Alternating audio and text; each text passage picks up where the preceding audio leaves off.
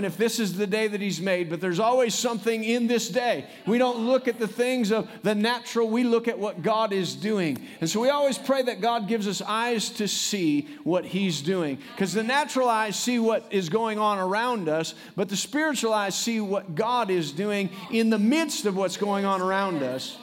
And He's doing some great things. It's a day that He's made. We get to rejoice and be glad in it. Amen.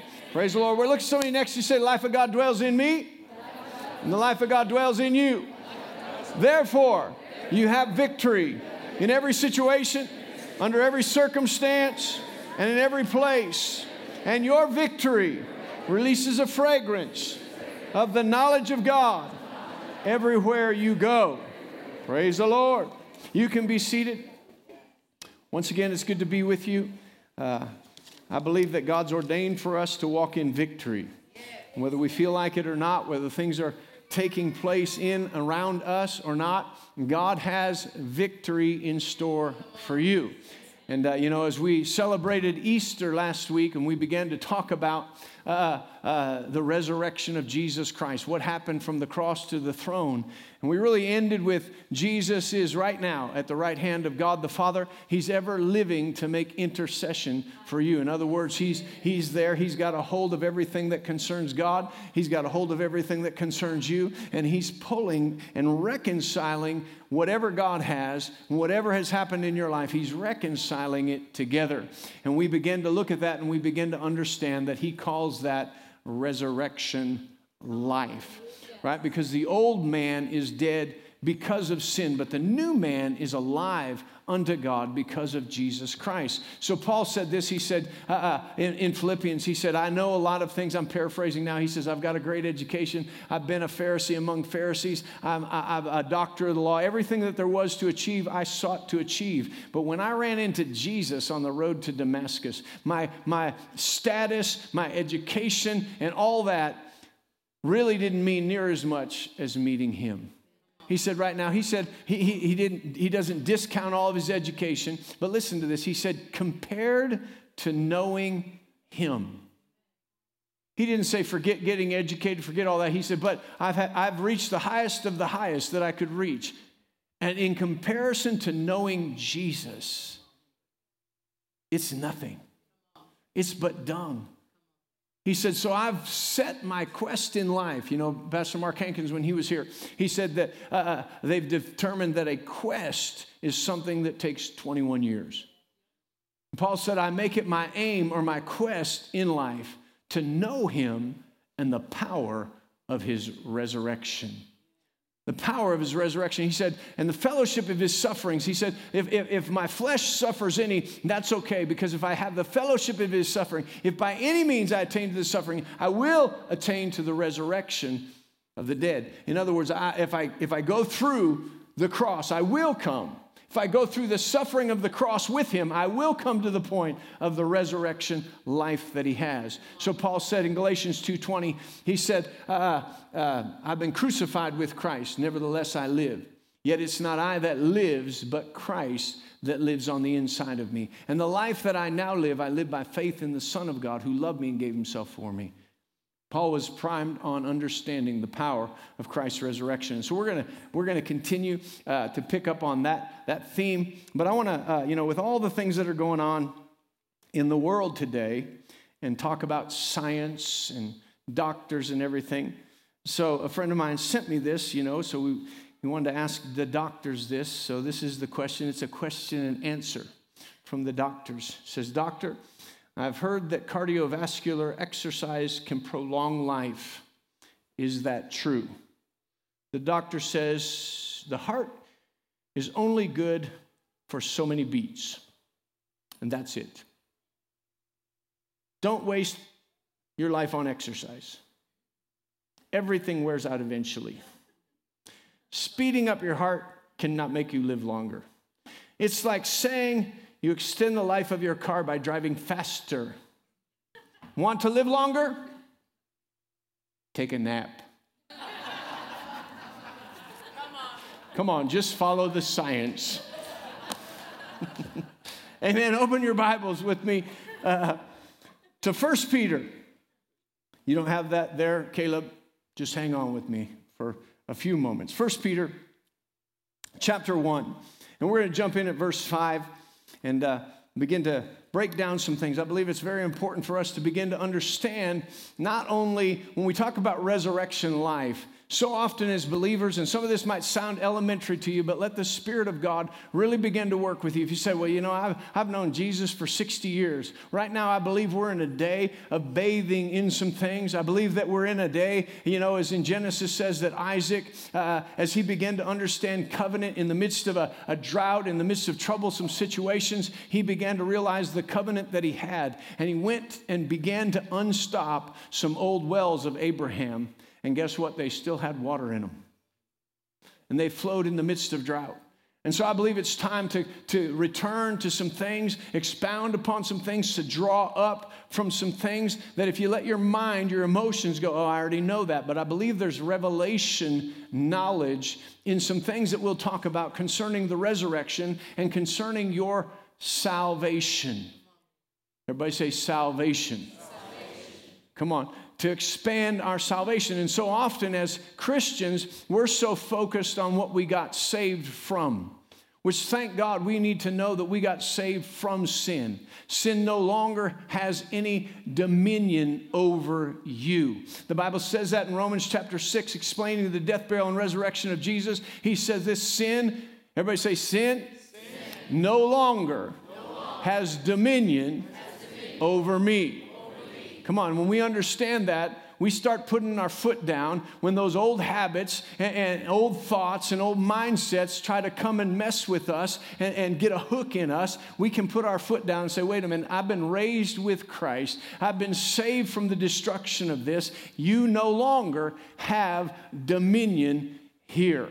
Right, because Jesus has dominion. And so in, in 1 Peter chapter 1 and verse 3, we're going to read a little bit here. It says, Blessed be the God and Father of our Lord Jesus Christ, who according to his abundant mercy has begotten us again to a living hope through the resurrection of Jesus Christ from the dead. Come on, he's begotten us or he's brought us forth into a living hope, not a hope for something after we're dead. See, so often in Christianity, we're like, well, we'll just suffer through the wind and the cold and the rain and the, this life, but our expectation is in the life to come. Jesus said, Our expectation, our hope is being alive in Christ, not after you leave this body, but the moment that you receive Jesus Christ and you're saved and you enter into resurrection life, there should be a living, confident, cheerful expectation of new life to be lived. Come on. He's brought us forth into a living hope, not a dead hope, but a living hope in Jesus Christ. Verse 4 it says, to, the, uh, to an inheritance incorruptible, undefiled, that does not fade away, reserved for you in heaven. God's got some heavenly things that He wants to bring to earth that have your name on it. Come on. Jesus' blood purchased some stuff for you in heaven and put your name on it. God saw you, He ordained you. He had a plan for you. Whether you knew it or not, He knows the beginning from the end. He's the Alpha, the Omega, right? He saw it before you were even there. When we dedicate our children to the Lord, we go back to the scripture where He talks about Jeremiah and says, Before you were formed in your mother's womb, I knew you. And I called you to be a prophet to the nations. Paul said, Before I was born, my God knew me and called me. Come on, there's a lot in this that we need to understand about conception and the plan of God and standing for babies being born, not getting caught up in the course of this world. There's things that God had for you planned at conception, ready before you were ever formed for you to take place in. And Jesus purchased by his own blood things that you would need, things to equip you, to, to impart to you as you go through that and understand that it's reserved for you in heaven. And we just call upon that in prayer. There's things that Jesus purchased for you that we go to God and we just say, you know what? I'm laying claim to this. I believe that it was purchased by his blood, and I'm going and I'm laying claim to it. Come on, if I went down uh, to the Ford dealership tomorrow and decided to buy Alan a truck, he's in favor. Right, but I just went down there and, and I said, you know what? I want, I want the package. I want it loaded. He, he has horses. I want it to be able to tow that horse trailer. Just tell me what the best of the best is. And they tell me, and I said, All right, I'm going to pay for it. I'll write the check right here. I pay for it. If I call Alan and I say, Listen, I've already paid for it, and it's reserved for you at the Ford dealership. And I want you to enjoy it right now. Right? So he can go down to that Ford dealership and he can say, Listen, I believe there's a Ford here reserved in my name. And it'll be right there for him. See, Jesus purchased stuff for us and brought us into a living hope and has things reserved for us, heavenly realities. He didn't say, wait till you get to heaven. He said, declare, thy kingdom come, thy will be done on earth as it is in heaven. In order to have his will done on earth as it is in heaven, we have to pull some heavenly realities down into our life right now. Come on. Come on. He's like, what do you have need of? What do you have need of? I've already purchased it by my own precious blood. So, well, I don't know if I can have that. I, have made some mistakes. I don't know if I can have that. Uh, I haven't done enough. I haven't been to church enough. He said, Listen, I'm not asking you to pay for it. What I'm asking you to do is go pray and ask God and say, Is it, It's there for me. I see it in the Word. It's there for me. And He says, Right here it is with your name on it. Here you go. Come on, Come on because we were saved unto a living hope. We were saved unto something for right here, right now to accomplish. God has something for you to accomplish, and He didn't say, go give it your best, and when you can't do it, uh, you know, we'll know you tried hard enough. No, He said, I've given you something to do, and I've also purchased everything that you need to do it. And so if you decide you're going to do it, and you realize what you need to do it, just go to that place in prayer and say, God, I'm coming to receive what Jesus purchased on the cross for me that I need to accomplish your will.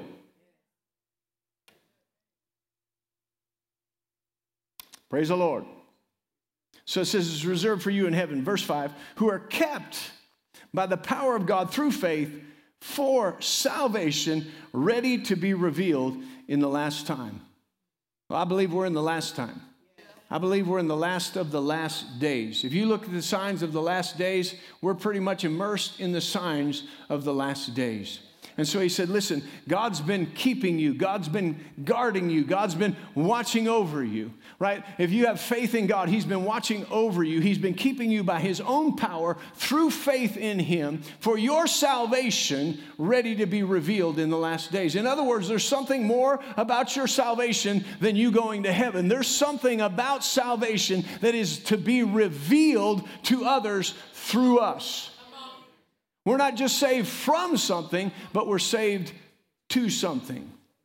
We're brought into that place that He has for us. Verse 6, it says, In this you greatly rejoice, though uh, now for a little while, if needed, you have been grieved with various trials. I know that doesn't apply to anybody here. Right? He says, I got all this good news for you, but you know what? If need be, there's going to be some trials. Just go ahead and go through the trial. Don't collapse in the midst of the trial. The trial is there to try to get you to quit, to get you to throw up your hands, to get you to say, Well, the pre- preacher said that was reserved for me in heaven, but I'm not getting any of it, and so I just give up. No, the trial is right there for you to say, I have faith in God. The blood of Jesus purchased it. You don't have dominion in my house any longer, and so I'm just going to go ahead and go through the things and come out the other side ready to partake of my inheritance. For this reason, verse 7, that the genuineness of your faith. Come on, how, many of you want pure, genuine faith? None of us want faux faith. None of us want faux faith, fake faith, right? See, how do you know? How do you know you got genuine faith? Because it gets tested. Sometimes we think, well, if we have faith, there's no test. No, when you have faith, when you've put your foot down and say, I believe God, there'll be a test. There'll be a test of obedience, there'll be a test of trial. The enemy will bring a trial, and God will say, just go ahead and obey me. And when you endure the trial and obey God, you come out the other side, and He says, man, you got some pretty genuine faith here, right? It's the real deal. How many of you want to know you got the real deal? Come on, God wants to know we got the real deal. You want to know you got the real deal? And so there's going to be some trials if need be. Why? To show you got the real deal. Come on, people go, they, they, they, get a diamond, you know, somebody gives them a diamond, they look at it and they're like, you know, I'm not sure about this. The person that gave me that's a little shady. so what do they do? They take it to the jewelry store. The guy gets his little thing out there, puts it on the black, you know, and it's sparkling like anything. And he's like, well, it's sparkling. But this is cubic zirconium. I mean, it looks expensive but it's worthless. If you want to cash this in, you won't get anything for it because it's not the real deal. Right? It's proven. People have looked at it. We want to have genuine faith because when the enemy comes, we want to say, I believe God. And when he looks, man, this is the real deal. This is shining like pure gold. This is sparkling like a real diamond. You've been cut in some places. Come on. You've been, you've been trimmed down in some areas. You've been sculpted in some areas, and you're starting to look just like Jesus. This is the real deal. Come on. Come on, but you're just a lump of stone right now. And he starts chipping away. He starts sculpting away. And all of a sudden, it breaks off this piece and that piece, and you start becoming recognizable. Your faith becomes recognizable. You know, when you have genuine faith, it's recognizable. Those four guys in Luke chapter 5, you know, it said the power of God was present in the room. And all the religious people are asking questions. Well, what about this? And what about that? And if you're the Son of God, what about this? And these four guys rip the roof off and they begin to lower their friend down on a stretcher. And what does it say? Jesus is in there talking to them that pulls the roof off. And they begin to lower that guy down. And it says, Jesus saw their faith. He saw their faith. Sometimes it takes a trial. They could have said, you know what? It's crowded. We can't get in. Jesus probably doesn't care about us. Let's just take our friend back and he'll probably die this way. Nobody cares. They just said, hmm, we believe our friend's healing is in that house. And these people ain't going to let us in the house, but there's got to be a way to get to him. Come on, some way. He's the one. There's got to be a way to get to him. Sometimes the genuineness of your faith means we're, we're not going in the conventional way. We're going in. We're pulling the roof off. He says that's when you know it's genuine, when you're ready to go a little bit tougher when you're uh, ready to go the extra mile, when you believe enough that it doesn't matter what you see or how you feel, you know what Jesus did for you is right there for you to experience, and you begin to pull it off.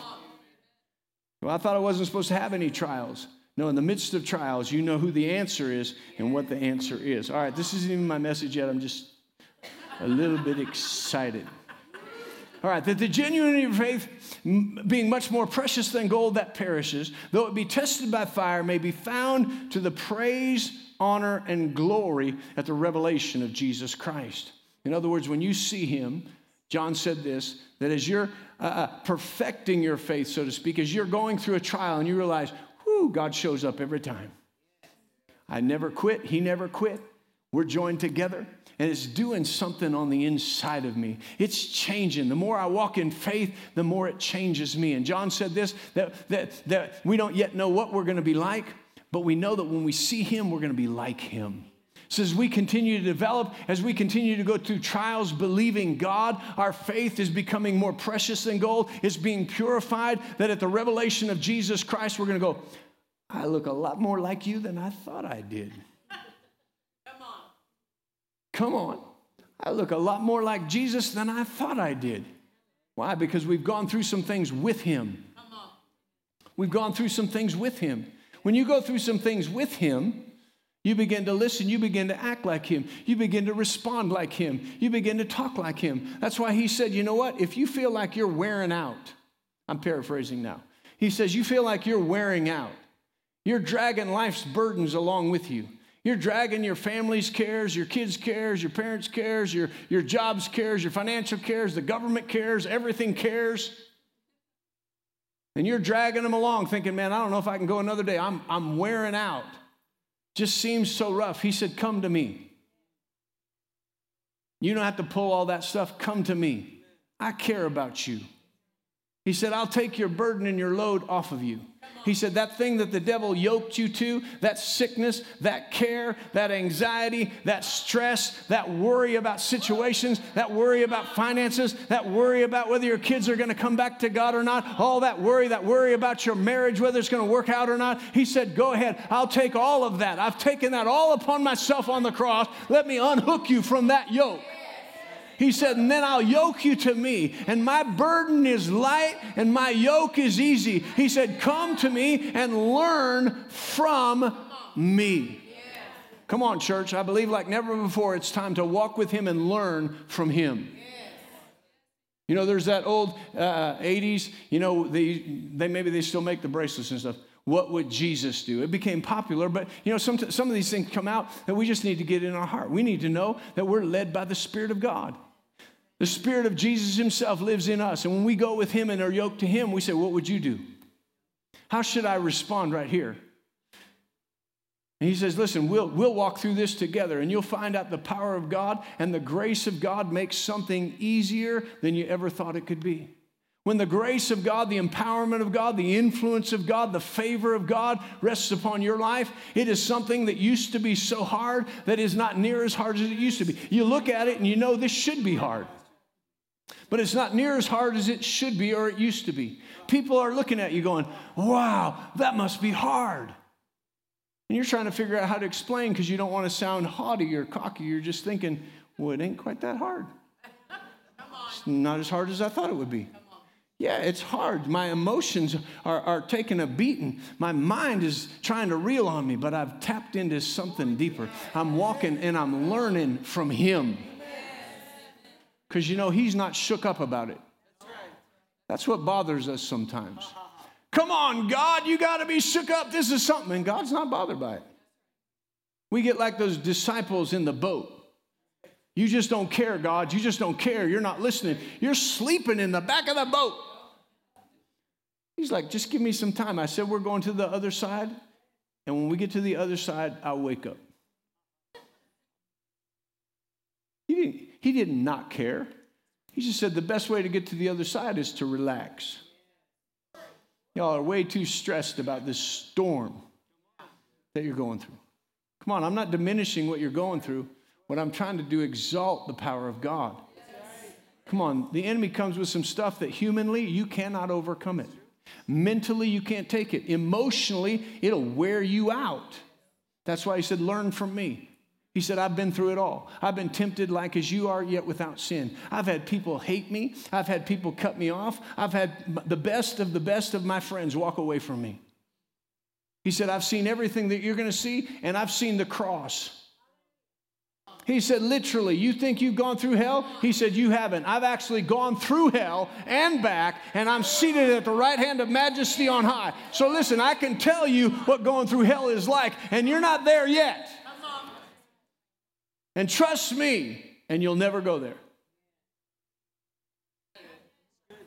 Come on. He saved us unto something that's extraordinary. Come on, the devil's going to try to convince you that your trial is too much. He said, but if need be, we'll get some things going and we'll get on the other side of this. And he said, when your faith is more precious than gold, it brings praise and glory and honor to God. And when you see Jesus, when the revelation of Jesus is there, you find out you're like him. Verse 8, it says, Whom having not seen, you love. Though now you do not see him, yet believing, you rejoice with joy inexpressible and full of glory which is why we're not quite there yet, and we're going to keep talking about our salvation. Because if this is joy inexpressible and full of glory, we have, we have some work to do, right? He's just saying that you've gone through some stuff, but your faith is in Jesus. And though you haven't seen him, you believe in everything that he's done for you. And when you grasp everything he's done for you, there's a joy that starts to come from the inside out. Come on, the world will try to get you down. The devil will try to say, listen, you should be super sad. And you're like, I can't be sad. Because the Spirit of God's working joy on the inside of me. Oh, no, but you should be sad. Because the devil's trying to figure, you know, the devil knows he's seeking whom he may devour. Hope I get to my message today. He's seeking whom he may devour. So, in other words, he just throws some thoughts out there, he throws some circumstance out there, and then he's just standing back to see how you respond. Come on. He's just waiting to see how you respond. And when you start to respond with joy, you freeze him. If you've been here for a long time, but I got this revelation. I was watching football one time, and some of you uh, young people may not know him, but you know Mike Singletary. He played for the Chicago Bears. He's a middle linebacker. Super intense guy. I can't understand how anybody can be that intense. But um, super intense guy. But they would always, you know, they would show him. But they would talk about him and how intense he was and why the play action pass worked on him. Because he was so intense, he's watching, and, and you fake the ball, and it what does what? It freezes the linebacker just long enough that you can get that guy in the open. See, he doesn't know if it's a run or a pass, so when you fake the run, he has to wait to make sure that running back doesn't have the ball. So the enemy, he thinks he's got you. He's intently watching, and he thinks we, we, got, we got the play set up. They're going to be in this situation, and he thinks you're going to come into to, to the line for your, your day. Woe is me. Monday, Monday. Can't trust that day.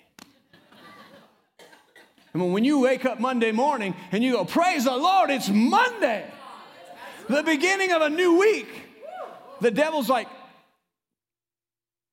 He's froze. He doesn't know what to do. You're not supposed to be rejoicing. You're not supposed to say, Woo, Jesus died for my sin. You're supposed to be saying, God Almighty, it's Monday. Where are you when I need you?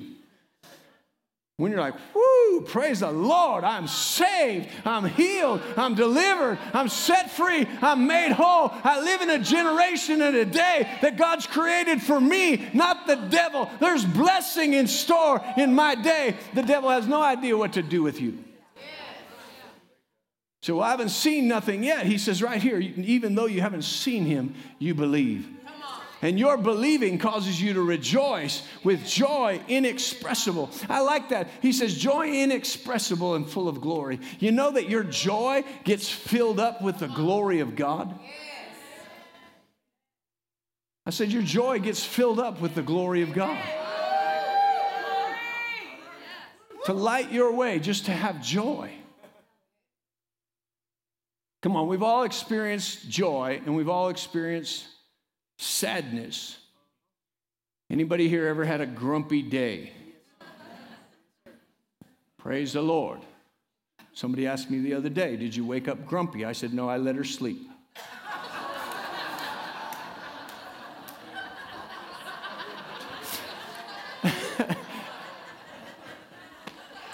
I'm sorry, I couldn't resist. You know that you're not grumpy. I'm having trouble getting on track, so I have to divert some way. All right, praise the Lord. Joy inexpressible and full of glory. We've all been there. Being down and out just doesn't help you even feel like you got light and you got life. But you start rejoicing, it picks up. It's full of the glory of God. All right, verse 9. It says, receiving the end of your sal- uh, the end of your faith, the salvation of your souls. Now listen to this. Of this salvation, the whole salvation we've been talking about. Of this salvation, the prophets have inquired and searched carefully who prophesied of the grace that would come to you. Our salvation that we experience, that sometimes we kind of just push off as ordinary, the prophets continually sought into, sought after, wanted to understand what you and I possess. When we talk about resurrection life, we're talking about the salvation that only comes through Jesus Christ. So, John chapter 3, now you're on. John chapter 3, in verse 16, it says, you're, you're very familiar with this. It says, For God so loved the world. Everybody say, God so loved me. So loved me. Say it again, God so loved me. For God so loved the world that he gave his only begotten Son, that whosoever believes in him would not perish, but would have everlasting life. And so we stop there. That's the big sign behind the goalposts at football games, basketball games behind the goal, John 3:16. But I believe that many times we need to take it to people and take it to verse 17. Because so many people think God is up there looking to judge them and bring them down and condemn them to hell. But it says this For God did not send his Son into the world to condemn the world, but he sent his Son into the world that through him the world might be saved. See, God's not looking to hold your sin against you. God's looking for you to believe that He actually paid for your sin and you repent and He saves you from hell, not sends you to hell. But we just think, well, he loved me so much, but now if I don't act just right, then I might go to hell. But when we start to understand, when he saved me, his intention was to bring me out of everything that the devil tried to do to destroy my life and to keep me from God. He broke the power of all of that, Join me to himself. Come on. Joined you to himself. Now, listen, we talk about this a lot in relationship, but because we're trying to understand this. But God loved you so much that when He saved you and brought you into relationship and reconciled you to Himself, He didn't just say, Come on, let's hang around, let's walk side by side together. He said, You're way too vulnerable out there. See, we like it when we say, Well, I'll walk with you. And if I decide that I don't want to walk with you today, I'll kind of let go of your hand and I'll walk my own way. I'll meet up with you tonight at prayer. He said, No, no, no, no, no, no. You're way too vulnerable out there. So, what I decided to do when you accepted me as your Lord and Savior, when you accepted that salvation, I didn't hold your hand through life. I opened up and I immersed you in myself. I put you in the cleft of the rock. I gave you ultimate protection from the strategies of the enemy. And so, too many believers don't, their faith is not that I'm in Christ, their faith is that I'm walking with Christ every day. And if I make a mistake, I kind of drift off and I meet with, uh, up with him at my next prayer time. He said, Man, the devil beats you out there on that trail out there. He said, But when you realize every day I'm in you and you're in me, you're covered. Because though there's stuff going on all around, he can't penetrate and get in you because you're in me. It's divine protection. He didn't come to condemn you, He came to save you, to protect you, to make you whole. Turn over to Hebrews chapter 7.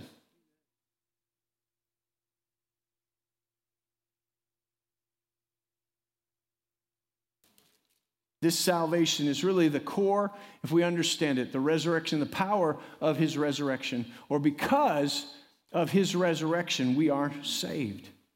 If he just died at the cross, our sin died with him, that's great, but what do we do from there? But when he raised, salvation opened up to us. So we're going to break it down in the next couple weeks a little bit about salvation opening up to us.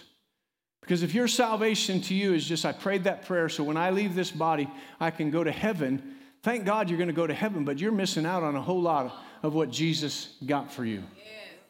And he purchased it by his own precious blood. And that blood is sprinkled upon the mercy seat, not only for you to say, God, forgive me of my sin for mercy, but it says, listen, once you've come to the mercy seat and the blood is sprinkled there, and you say, forgive me of my sin, the Bible says that you obtain mercy, but at that same place, you find grace to help you in your time of need. For whatever your need is, there's grace right there where the blood is sprinkled. Grace for what? Grace to live out this wonderful, valuable, precious, unending salvation that Jesus purchased by his blood. We get to live it out for all of eternity, but we get to start the day we were born again. Come on. All right. Hebrews chapter 7. Y'all with me? Hebrews chapter 7, verse 24. I'm just telling you, when I was 17 years old and I found out when I got saved, I wasn't just saved to go to heaven, I got saved to live life right here. It changed my whole perspective. I didn't live perfectly, but it gave me something to live for. It gave me something to go to church for. It gave me something to say, church isn't just a place that I have to go. So when I get to heaven, I can say, I went this many times. It's somewhere that I'm going, that I'm learning about this life and this salvation that I now have through Jesus Christ. There's something teeming on the inside of me, a desire to do something that I haven't yet done, to see something I haven't yet seen, to live out of a source that I haven't yet lived out of. There was something there that was more than just going to heaven, it was living life. And He said, I give you life life and I give you life to the overflow, and I want overflowing life. And like the Apostle Paul said, not that I have even attained yet, it's so big.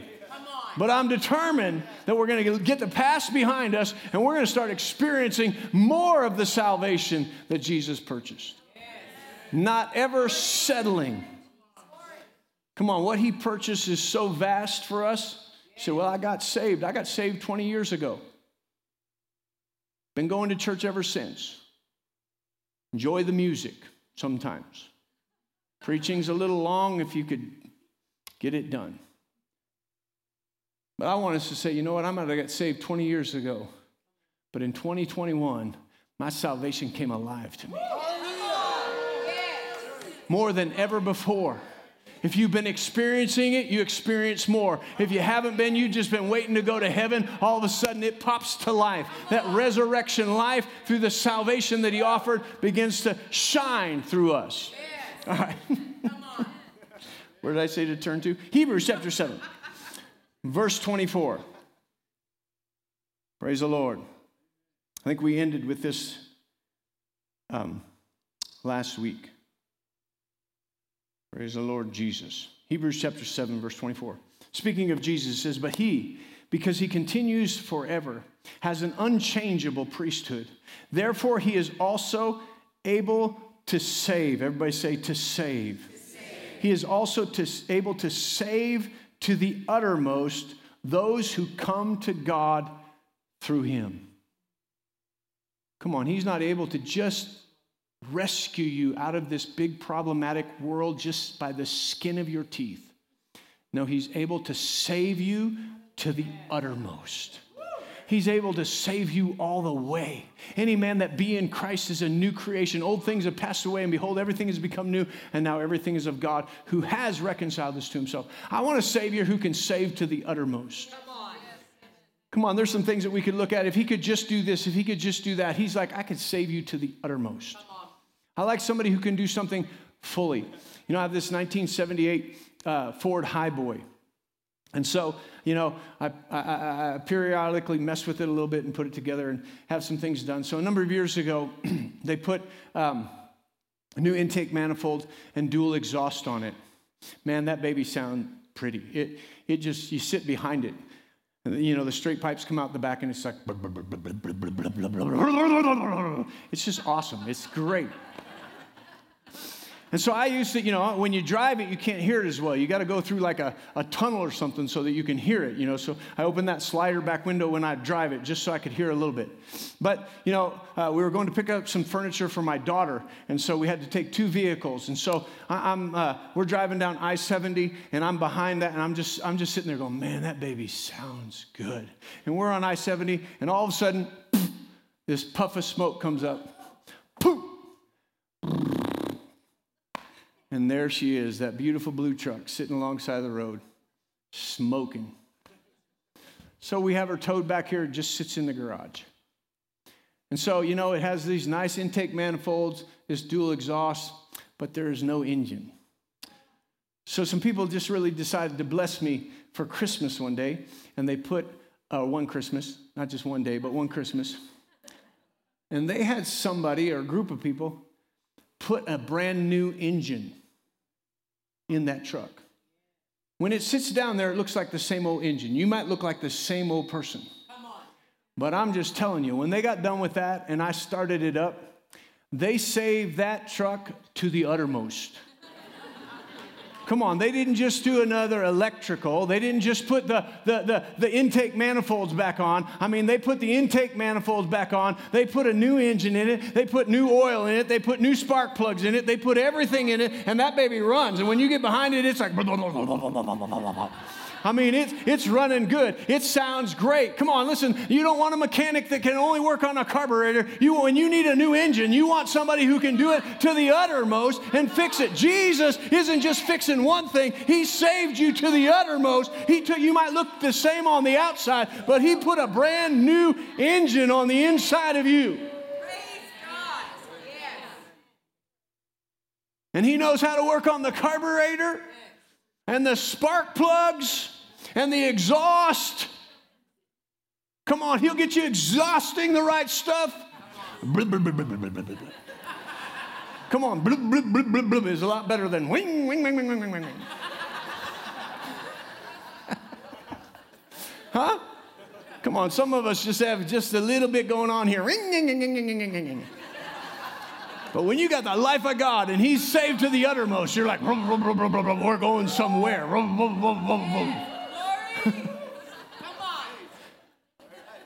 You're not misfiring every third day, but you're firing on all cylinders every single day because he got some new spark plugs. He put a new pep to your step and a new glide to your stride. He's able to save to the uttermost. All right, I got to wrap it up. So we'll get to this week's message next week. All right, Romans chapter 10. Romans chapter 10. In verse 8, it says, But what does it say? The word is near you, it is in your mouth and in your heart. That is the word of faith which we preach. That if you confess with your mouth Jesus as Lord or the Lord Jesus, and believe in your heart that God raised him from the dead, you will be saved. You will be saved. If you stop for a moment and say, Jesus, be the master of my life. You be the master mechanic. I don't know how to fix this mess we've gotten into. Somebody put some stop leak in my radiator that filled up into my thermostat and clogged the flow and lock my engine up. Come on. You got to a place where you were tired of leaking and somebody put stop leak. But it wasn't the Holy Ghost. And it locked up your whole life. He said, I'll rebuild that. We'll get a flow. We'll keep you cool. We'll keep you running. Come on, He'll save your life if you let Him be the Lord of your life. He said, For with the heart one believes unto righteousness, and with the mouth confession is made unto salvation. For the scripture says, Whoever believes on him will not be put to shame. For there is no distinction between the Jew or the Greek. For the same Lord over all is rich to all. Now listen to this rich to all who call upon him. For whoever calls on the name of the Lord will be saved. Whoever calls upon the name of the Lord will be saved. Let's just break this down for a second. What does the word saved mean? The word saved doesn't mean I, I prayed a prayer and I get to go to heaven. This is what the word saved means. Many of you know this. It's a Greek word sozo.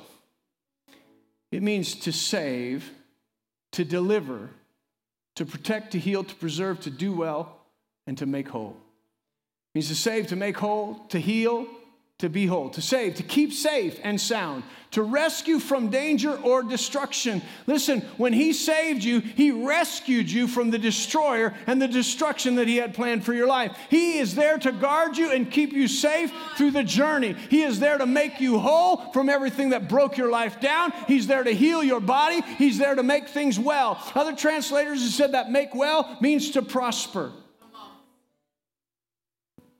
Come on, He didn't just save you from hell, He saved you to a whole life where you're healed and you're safe and you're ready to do everything that He's called you to do. So we're going to crack this nut open just a little bit next week, but I'm going to read tonight, today, and we'll break it down. There are seven redemptive names of God. See, when he shed his blood, he paid the price. He saved us from what? He saved us from the slavery of sin. He redeemed our life from destruction. That word redemption or redeemed means to ransom or to buy back. What Jesus' blood did is it purchased our life back to the intent that God had for us.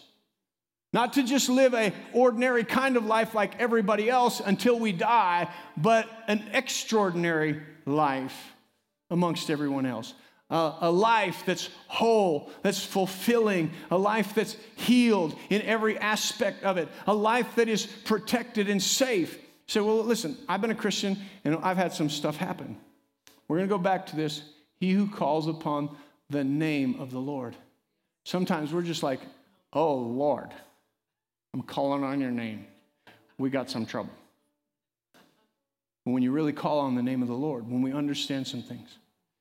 So when he redeemed us prophetically through the Old Testament in saving and atoning for the people, he got seven, he has a whole lot of names, but he has seven redemptive names. When we break those down, I don't want you to miss, I want you to understand when we break those down, he's saying, when you call on the name of the Lord, Jehovah Jireh, my provider. You're calling on the name of the one who purchased the avenue for your provision every day. That Jesus is your provider. He's not just the one that saves you from eternal separation, He's the one that purchased the things that you have need of for life. That He is your healer. Jehovah Rapha, that you're calling on him not just to heal you, but you're calling on the healer. Not random. See, there's so many multifaceted aspects of God the depth, the breadth, the height, and length of his love. But there's also to who he is so many aspects. So let's we'll get to this and we'll close. Jehovah Rohi, the Lord my shepherd. Come on, when you're looking for guidance, he's your shepherd. Jehovah Jireh, the Lord my provider. Jehovah Rapha, the Lord my healer. Jehovah Shalom, the Lord my peace. Jehovah Nisi, the Lord my banner. Jehovah Sidkenu, the Lord my righteousness. Jehovah Shammah, the Lord is there for me. All these were names of the Lord. Why? Because when they were calling on the name of the Lord to be there for them, or when they realized the Lord is there for me, they would call him by name. You are the Lord that is always there for me. If you feel like, where, where are you, God? But you know he redeemed your life so that he could be there with you. You begin to call on the name of the Lord. Whoever calls on the name of the Lord will be saved, healed, delivered, protected, made whole, preserved, kept safe, prospered.